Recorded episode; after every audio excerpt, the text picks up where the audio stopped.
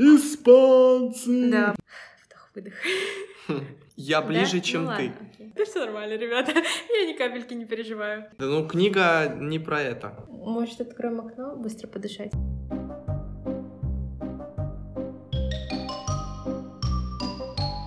Привет, привет, привет! Это подкаст «Космический умозрительный» от библиотечного центра общения «Современник». Сегодня мы выбрали очень непростую тему для разговора. Меня зовут Полина, и я расскажу вам про удивительные похоронные обряды разных стран. Всем привет, дорогие друзья! Меня зовут Женя, а я буду вам рассказывать, как медицина изменила уход из жизни.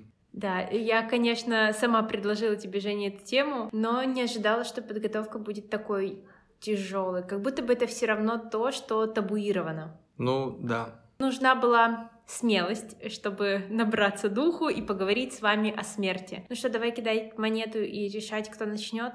Да. Давай в этот раз ты подкинешь. Давай попробуем. Кажется, я. Ну, тогда начинай. Как я и сказала в начале, тема, правда, не из простых. Несколько раз я уже думала, может быть, нам нужно поменять тему, может быть, мы рискуем, заговаривая вообще о смерти, как на это кто-то отреагирует. Но буквально сегодня я перелистывала утром книгу и подумала, что, наверное, это все таки нам нужно, что если ты чего-то боишься, об этом нужно поговорить. Не знаю, как у тебя, у меня в семье эта тема была как будто бы слишком табуирована. Ну, то есть, если ты упоминал кого-то, кого уже нет, сразу же следовало там «Царство ему небесное», и мне лично всегда становилось так неловко, а так быть не должно, потому что, ну, если человек, которого ты любил, ушел, как-то забывать о нем тоже не хочется. Ну да, но я, наверное, с тобой в этом моменте не соглашусь касательно того, как в моей семье это все оговаривалось, потому что меня дедушка ушел достаточно рано из жизни, мне тогда было всего 6 лет, получается. Ну, на протяжении вот этих 18 лет, сколько его нет, то есть его вспоминают и без всяких вот таких вот оговорок, просто с теплом и... Ну вот это как будто бы, ну, такое хорошее горевание.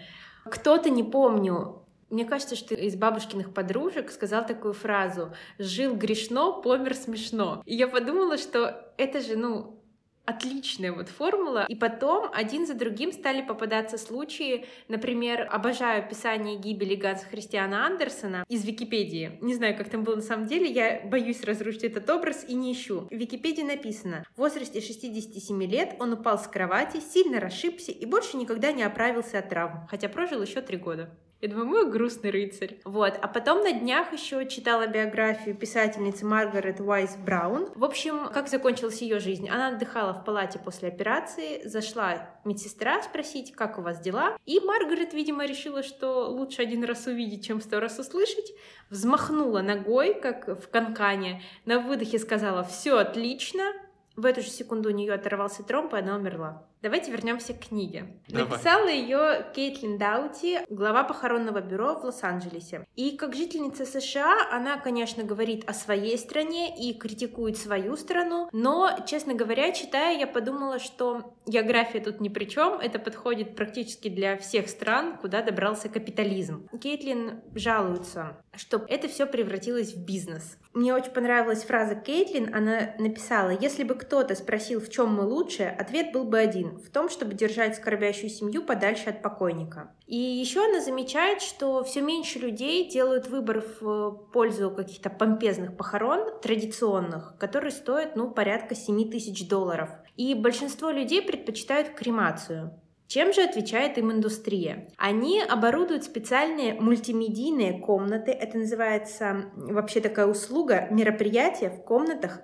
мультисенсорных впечатлений. Например, ушел человек, который увлекался гольфом. Пожалуйста, на стену проецируют поле для гольфа, запускает запах свежескошенной травы, звучат звуки ударов э, клюшкой по мячу и так далее. И кому это надо? Не знаю, наверное, тем, кто хочет шоу, но это стало пользоваться популярностью, действительно. И они могут воссоздать еще, по-моему, пляж, футбольное поле и, если я не ошибаюсь, горную вершину. Технологии не стоят на месте. Да, но это все, конечно, не про прощание, скорбь и какую-то интимность. Это все-таки, как она отметила, про бизнес. И тогда она решает узнать, как дела обстоят в других странах. и отправляется в путешествие. Забегая вперед, скажу, что многие из описанных способов могут показаться нам дикими, бесчеловечными, и иногда кажется, что ну, я вообще не хочу про это читать и вообще не хочу знать, что такое существует и почему люди до сих пор в этом. Но Кейтлин, как будто бы предупреждая все вот эти твои мысли, в самом начале описывает историю греческого историка Геродота, про то, как однажды император Персии вызвал к себе группу греков, которые традиционно сжигали своих мертвецов, и спросил у них, за какие деньги вы готовы съесть своих предков.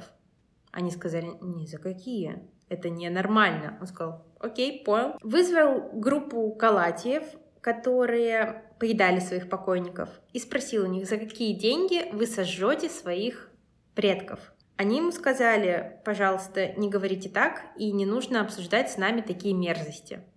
Настолько разнится представление и отношение к смерти у разных народов, что мне кажется, что нам нужно попытаться это никак не оценивать и просто побыть наблюдателями и узнать, как бывает у других. Предлагаю начать с того, что нам уже знакомо. Об этой традиции мы уже говорили в одном из выпусков нашего подкаста, когда я рассказывала про бархатцы в выпуске про цветы. Угу. Помнишь, как раз-таки мы затрагивали погребальные традиции Мексики.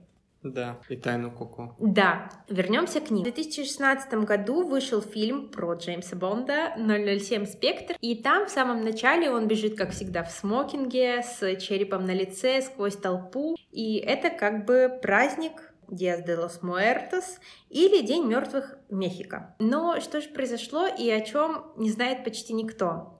Не парад вдохновил режиссера фильма, а наоборот, из-за того, что парад показали да, в фильме, начали эти парады проводить. Да, потому что правительство Мексики испугалось, что люди сейчас рванут увидят... толпами, да. чтобы увидеть все это собственными глазами, приедут, ничего не обнаружат и разочаруются. Да. Я читал про это, это очень интересный факт. И тогда они потратили целый год на подготовку к вот этому параду. Мексиканцы, честно сказать, отреагировали по-разному. Кто-то сказал, что это вторжение на их личную территорию, что это их важный праздник, и не нужно это как-то коммерциализировать. А кто-то сказал, что нет, это вообще очень логичное его развитие, что вот он выходит на такой новый уровень, что о традициях Мексики узнают и будут приезжать, как на бразильские карнавалы, например. Какого-то мнения единого... Да, мнение не сложилось. Интересно Интересно, кстати, что к началу 20 века этот праздник потерял свою популярность и воспринимался как что-то ну, такое отжившее, какой-то глупый фольклор. Ну, как условно мы сейчас можем закатить глаза на масленицу и сказать, что там... Не понял. Да, сжигать женщину, чучело. А, я думал, ты про блины. Нет, нет, блины оставляем. Блины как бы... Да. да, и, кстати, ну, получается, что тогда сказали, что это уже скучно, а сейчас в дни празднования в ноябре вы можете купить в Старбаксе это называется пан де муэрта, хлеб мертвых покрытый сахаром запеченный рулет с украшением в виде человеческих костей. Это рекламная интеграция? Да-да-да, но ноябрь прошел, до следующего еще долго. Так все новое — это хорошо забытое старое. Да, но вообще мексиканский поэт, его звали Октавио Пас, когда-то заметил, что жители западных городов Нью-Йорка, Парижа и Лондона сожгут свои губы, если слишком много раз произнесут слово «смерть», в то время как мексиканец навещает ее, подшучивает над ней, ласкается к ней, спит с ней, развлекает ее. Это одна из его любимейших игрушек и самая дорогая любовь. Но надо сказать, что такое отношение сложилось в Мексике не сразу. Она могла стать величественной империей, но если мы немножко вспомним историю, она постоянно подвергалась каким-то нападкам, у нее забирали деньги, убивали людей и колонизировали. Так что, скорее всего, такая реакция на смерть — это естественная защитная реакция. А еще в мексиканском городе Гуанахуата хранится известная коллекция мумий. В общем, в конце XIX века за бессрочное погребение на местности взимали налог. Если же денег у семьи, там родственников не было, то тело через какое-то время выкапывали, чтобы освободить место для будущих мертвецов. Во время одной из таких эксгумаций горожане заметили, что Вообще-то они откопали не кости, как ожидалось, а мумий. В нелепых позах, со странными выражениями на лице, и оказалось, что химический состав Земли, взаимодействуя с атмосферой города, вот так вот ну, оказал мумифицирующее воздействие на тела. И вот следующие 60 лет жители города откапывали этих мумий. Если они были какие-то обыденные, их подвергали кремации, а каких-то самых интересных помещали в городской музей. Жесть. В конце 70-х музей посетил Рэй Брэдбери.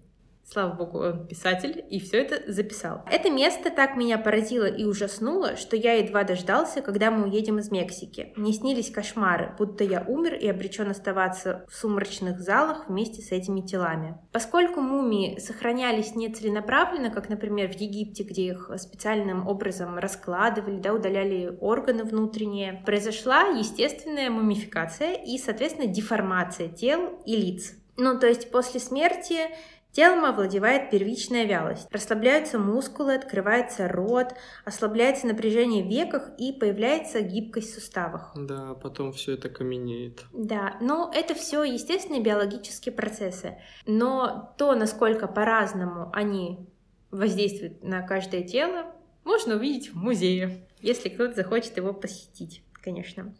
Особое отношение, кстати, в Мексике к умершим детям. Их называют э, маленькие ангелочки, анхелитас. И до середины 20 века признавали святыми. Не просто ребенок умер, а Бог забрал его к себе. И его должна была, этого ребенка умершего, должна была наряжать только его крестная мать. Родная мама видела его только уже одетым и готовым к торжеству. Его окружали свечами, цветами, и родные приходили к этому ребенку не только проститься, но и оказать какое-то почтение, чтобы он запомнил их и потом э, с небес помогал. Еще, кстати, Кейтлин описывает, в этом путешествии с ней была ее подруга, которая недавно потеряла ребенка, и она сказала, что именно когда она увидела на торжестве этих маленьких анхелитес, ей стало легче. Ну, вернемся к Дню мертвых, собственно говоря. Каждый год вечером 1 ноября если э, верить традиции, граница между живым и мертвым миром стирается, и умершие родственники могут прийти на Землю, но только при условии, что их здесь любят и ждут. И ждут. Да, это очень важно. В честь мертвых возводят алтари, и Кейтлин описывает алтарь молодого юноши Хорхе, Алтарь стоял в доме, в котором она остановилась. Ну, собственно говоря, как все это выглядело. В основании стояла чаша с благовониями, свечи бархатцы украшали сложенную метровую пирамиду, причем пирамида постоянно увеличивалась, потому что, согласно традиции, твои соседи и друзья должны что-то приносить, и пирамида растет, растет, растет. В основании, в центре алтаря, лежала любимая белая футболка Хорхе с Джокером. А еще э, его ждала бутылка Пепси. И Кейтлин замечает, что говорит, да, конечно, за Пепси без сахара я бы тоже с того света вернулась. И я думаю, да, я тебя очень понимаю. И еще выше висели несколько образов Девы Марии, а с потолка свешивались цветные бумажные фигурки скелетов на велосипедах как будто бы, знаешь, все намешано. С одной стороны, какая-то невероятная ирония, любовь к человеку и почтение к святым. Вокруг все это время бегают нарядные дети, у них в руках тыковки, в некоторых горят свечки, а в некоторые тыковки — это корзинки, в которые дети собирают конфеты как на Хэллоуин почти. В другом доме Кэтлин увидела алтарь отца семейства, его звали Корнелио, и этот алтарь занимал целую комнату. Он был сложен уже из апельсинов и бананов, ну, очевидно, человек очень сильно их любил, а рядом сидела его скульптура полный рост, человек, наряженный в пончо, ковбойские сапоги и ковбойскую шляпу, надвинутую на лицо. Затем Кейтлин отправилась на кладбище, и ее поразило, насколько там тепло и уютно. Все вокруг было озарено огнем свечей. Мексиканцы целый год копят свечи, чтобы вот в ноябре зажечь их на могиле своих родственников. В тот момент Кейтлин подумала о том, что ей здесь безумно комфортно, и она чувствует такую безопасность, словно находится в центре сверкающего, бьющегося сердца. Очень красивые слова. Писательница, ну. Но абсолютно другой подход к похоронам в Японии. Кейтлин была и там, и сравнила их с США. Там похороны тоже как будто бы немного бизнес, но иного толка. Во-первых, что важно, доля кремации в стране достигает 99,9%. Это самый высокий показатель в мире. Приблизился только Тайвань с показателем 93% и Швейцария 85%. Последними, кто держались за оплот традиционных похорон, были император и императрица. Но не так давно они заявили, что тоже сделали свой выбор в пользу кремации и тем самым прервали, собственно говоря, 400-летнюю традицию а чем похорон. аргументировали? Ну, во-первых, это как будто бы более экологично, потому что все тела находятся в земле, и не то чтобы хорошо на это влияют. Кремация и прах, ну, это более компактно все-таки. Но, кстати, знаешь, эм, когда Кейтлин, ну она же работает, собственно говоря, в похоронном бизнесе, и она говорит о том, что большую опасность представляют пломбы. Зубные? Да, которые находятся в зубах. У меня что... есть. У меня полон рот. Чуть... Ну, в общем, сейчас на самом деле изучают их воздействие, что действительно они очень токсичны. Ну, то есть, если мы говорим об экологии, и что захоронение это не очень, то как бы кремации тоже есть вопросики. Угу. Так, ну и что там? Ну, в общем, в Японии. В Токио Кейтлин посетила колумбарий Рури Ден. Ты знаешь, что такое колумбарий? Поясню. Э, это специальное место, в котором хранится прах. Когда она зашла в этот колумбарий, она просто потеряла дар речи. Внутри небольшого здания от пола до потолка все пространство заполнено светящимися Буддами. Технология такая. Родственник умершего, когда посещает колумбарий, он может ввести имя человека, к которому он пришел, или же приложить специальную карту типа нашего подорожника. И тогда все, все Будды по всем стенам светятся голубым, а Будда, который хранит останки человека, к которому вы пришли, зажигается белым. Прикол. Хотел бы посмотреть на это своими глазами.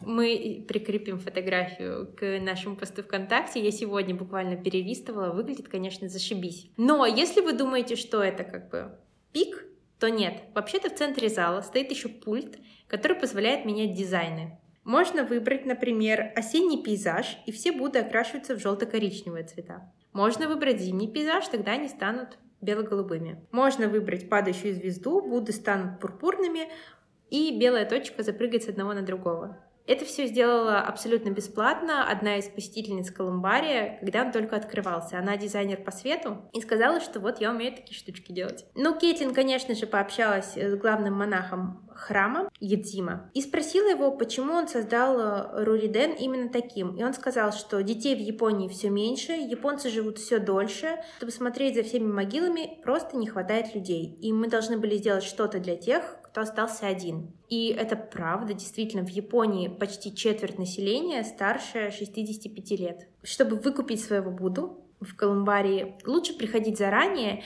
и Ядзима всегда призывает всех помолиться. У него есть такой ритуал, он каждое утро приходит, вводит на специальной панели текущую дату и загораются Будды людей, которые умерли в этот день. И он за всех них молится. Скорее всего, они одни, к ним никто не приходит, никто их не навещает. Он таким образом чтит их память. Вот, а еще он говорит, что во время молитвы ему лучше думается. И что это для него медитация.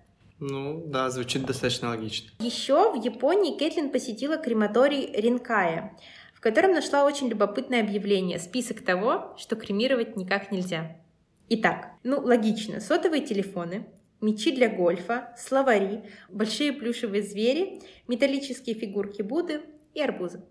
Арбузы? Ну и многое другое, да. Но арбузы как будто бы восхищают больше всего. Но если представь человек, который сказал «хочу», пожалуйста, кремироваться вместе со своим любимым арбузом. Вот. Меня это вообще очень повеселило. А зачем им забирать с собой какие-то вещи? Ну, это скорее мне кажется, воля родственников, знаешь, когда отправляешь в последний путь человека, кладешь с ним что-то, что он сильно любил. Ну, арбузы.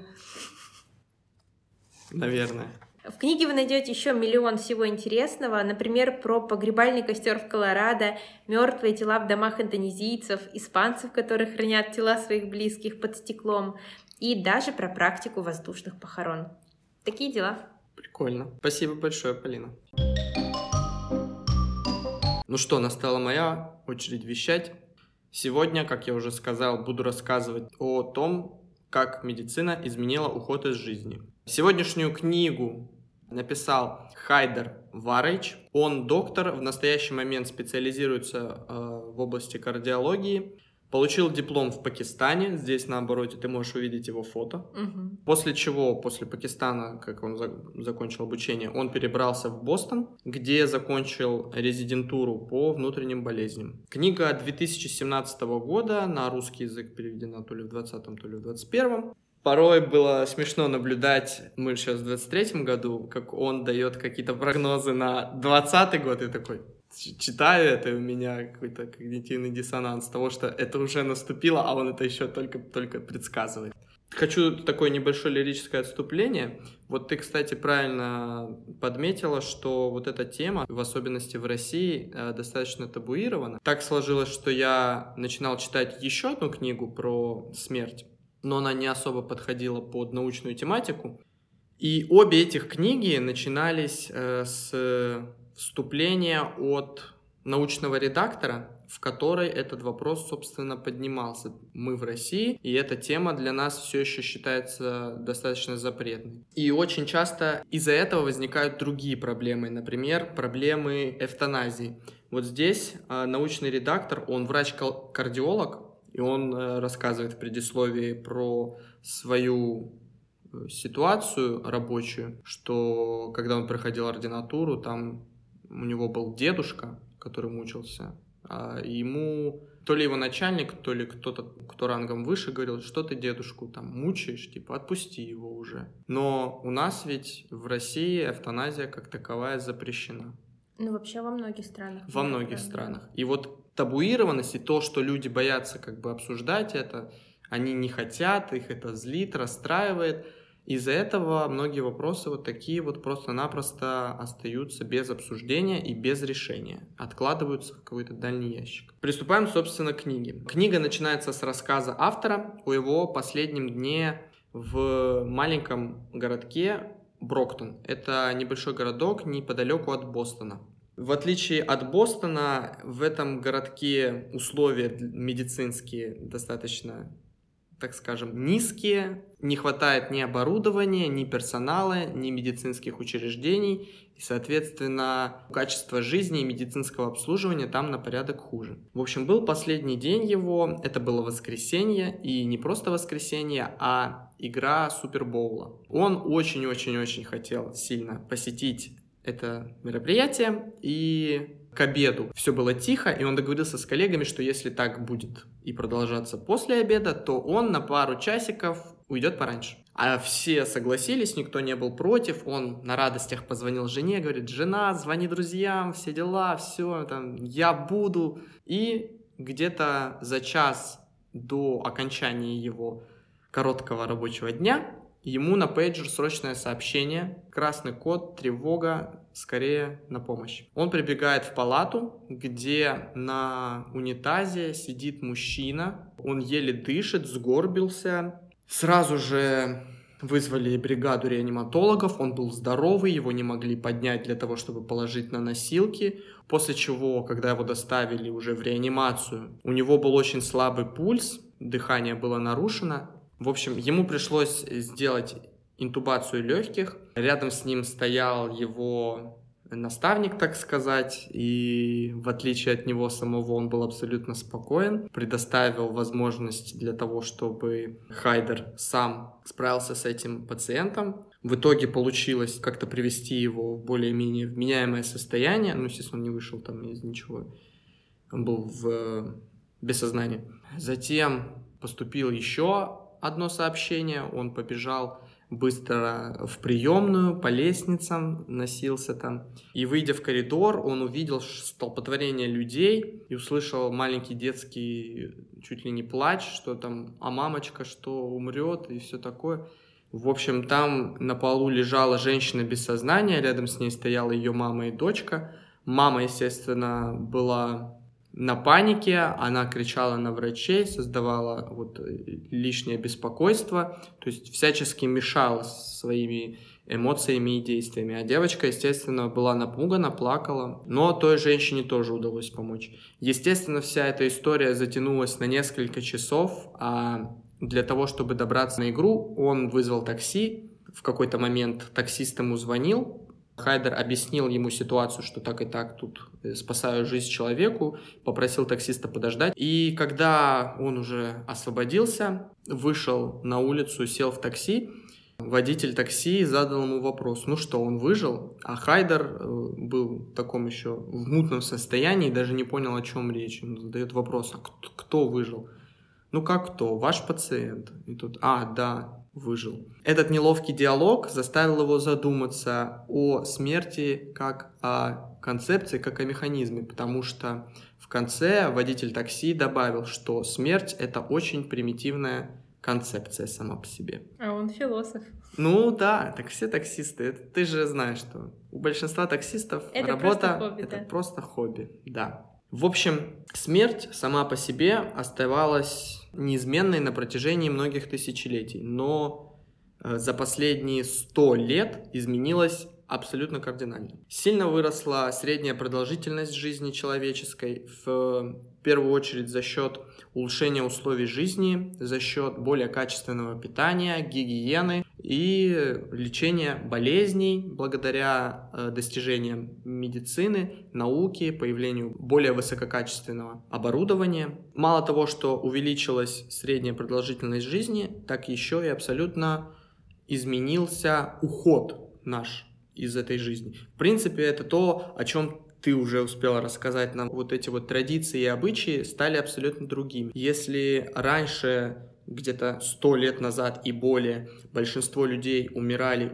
находясь у себя дома, окруженные родственниками, в своей собственной постели, то сейчас очень много людей проживает свои последние минуты, находясь в больницах, хосписах или домах престарелых.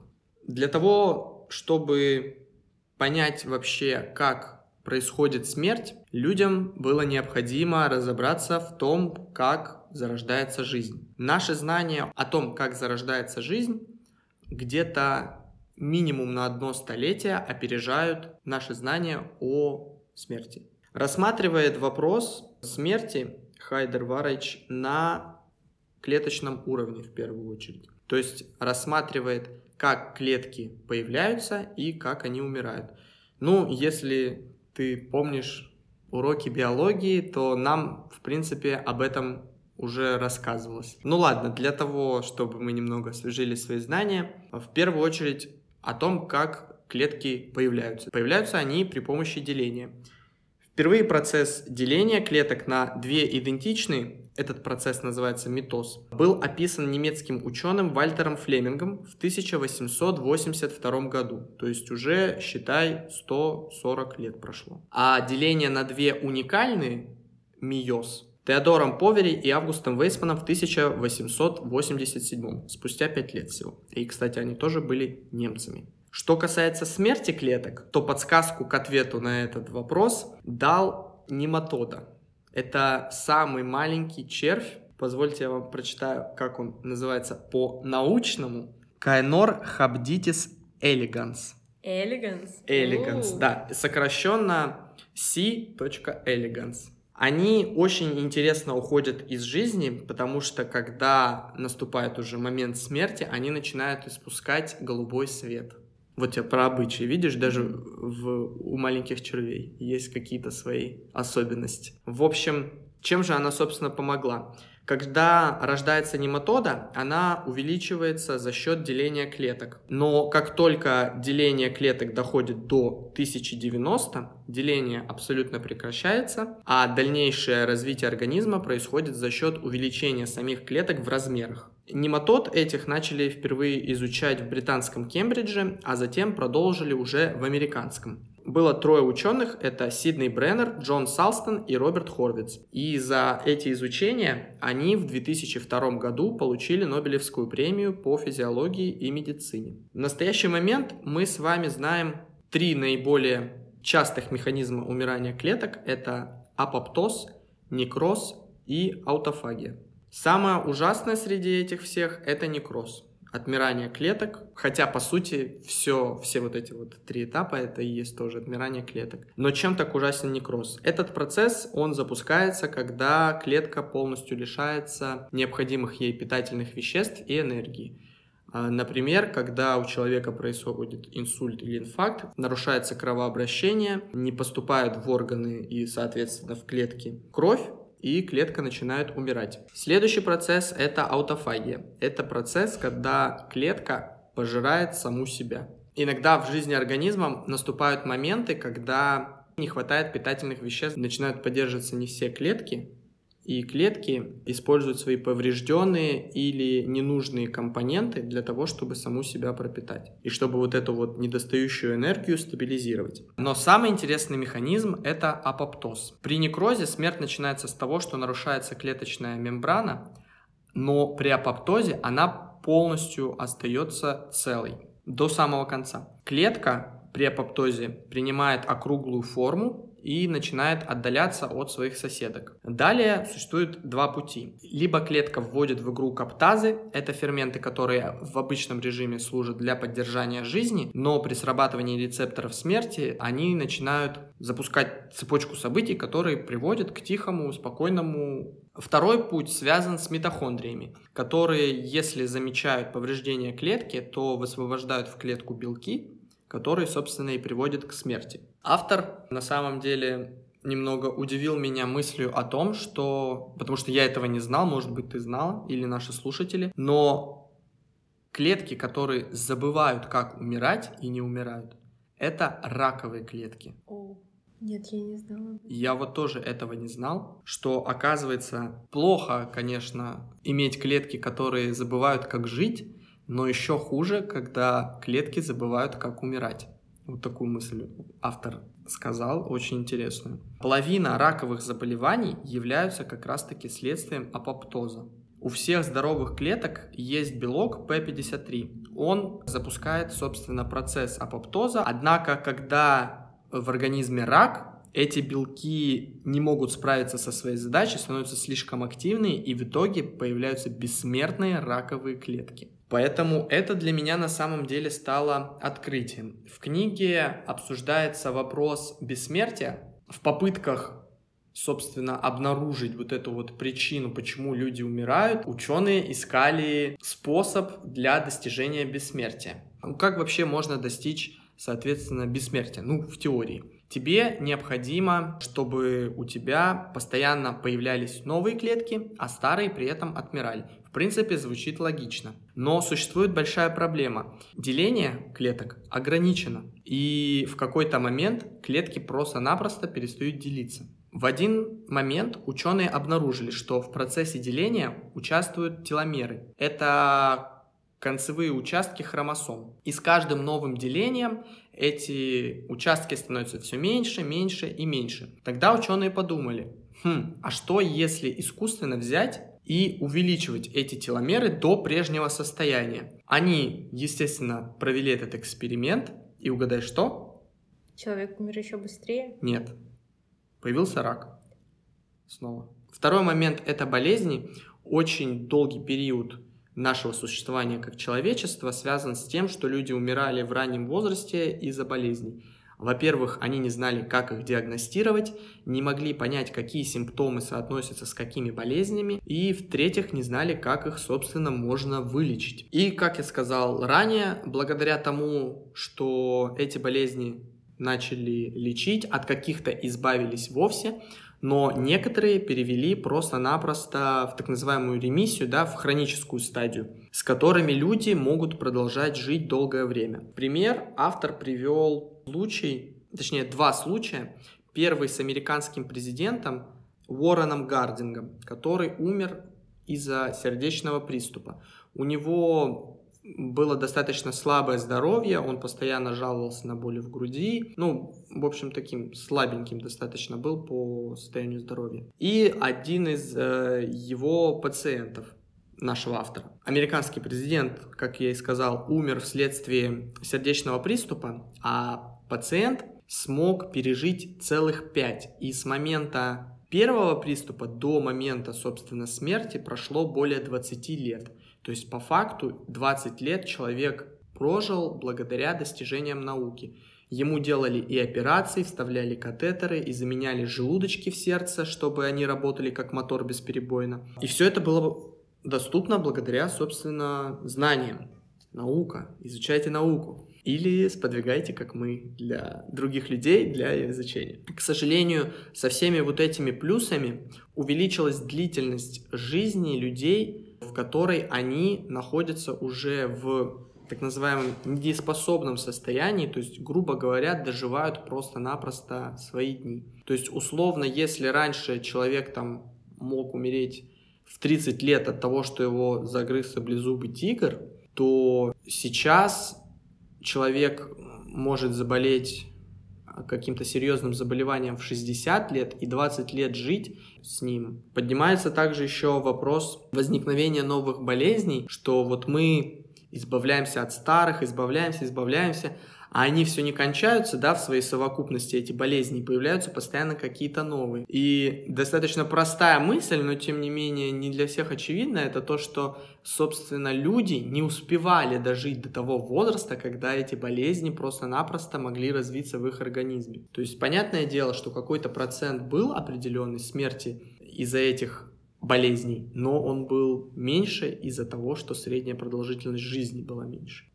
Книга, в принципе, достаточно интересная, но стоит отметить, хочу предупредить наших читателей, что зачастую ловил себя на мысли, что одну и ту же тему просто пережевывают. То есть вот разговор о том, что можно уместить на одной странице, растягивается там условно на пять. Но есть и куча интересных историй из жизни его, из э, опыта больничного, когда он там был ординатором, врачом и так далее. Есть, конечно, истории и достаточно трогательные. Это же все-таки истории реальных пациентов и то, какие эмоции они переживали какие эмоции переживали их родственники. Не только она, конечно, научная, но еще с оттенком такой художественности. Вот эти вот истории, они в первую очередь и побудили автора поговорить на тему смерти и снять, так сказать, этот железный занавес. Круто, круто. Тебе стало легче, когда мы поговорили на эту тему? Или как будто бы стало еще сложнее? Нет, я в принципе согласен с тем, что с мнением автора, с мнением научного редактора, с твоим мнением, что надо все-таки об этом говорить и не бояться. Тяжелее мне точно не стало. Ну что, давайте прощаться. Читайте книжки, слушайте наш подкаст. И помните, что учиться — это комически уморительно. Пока-пока.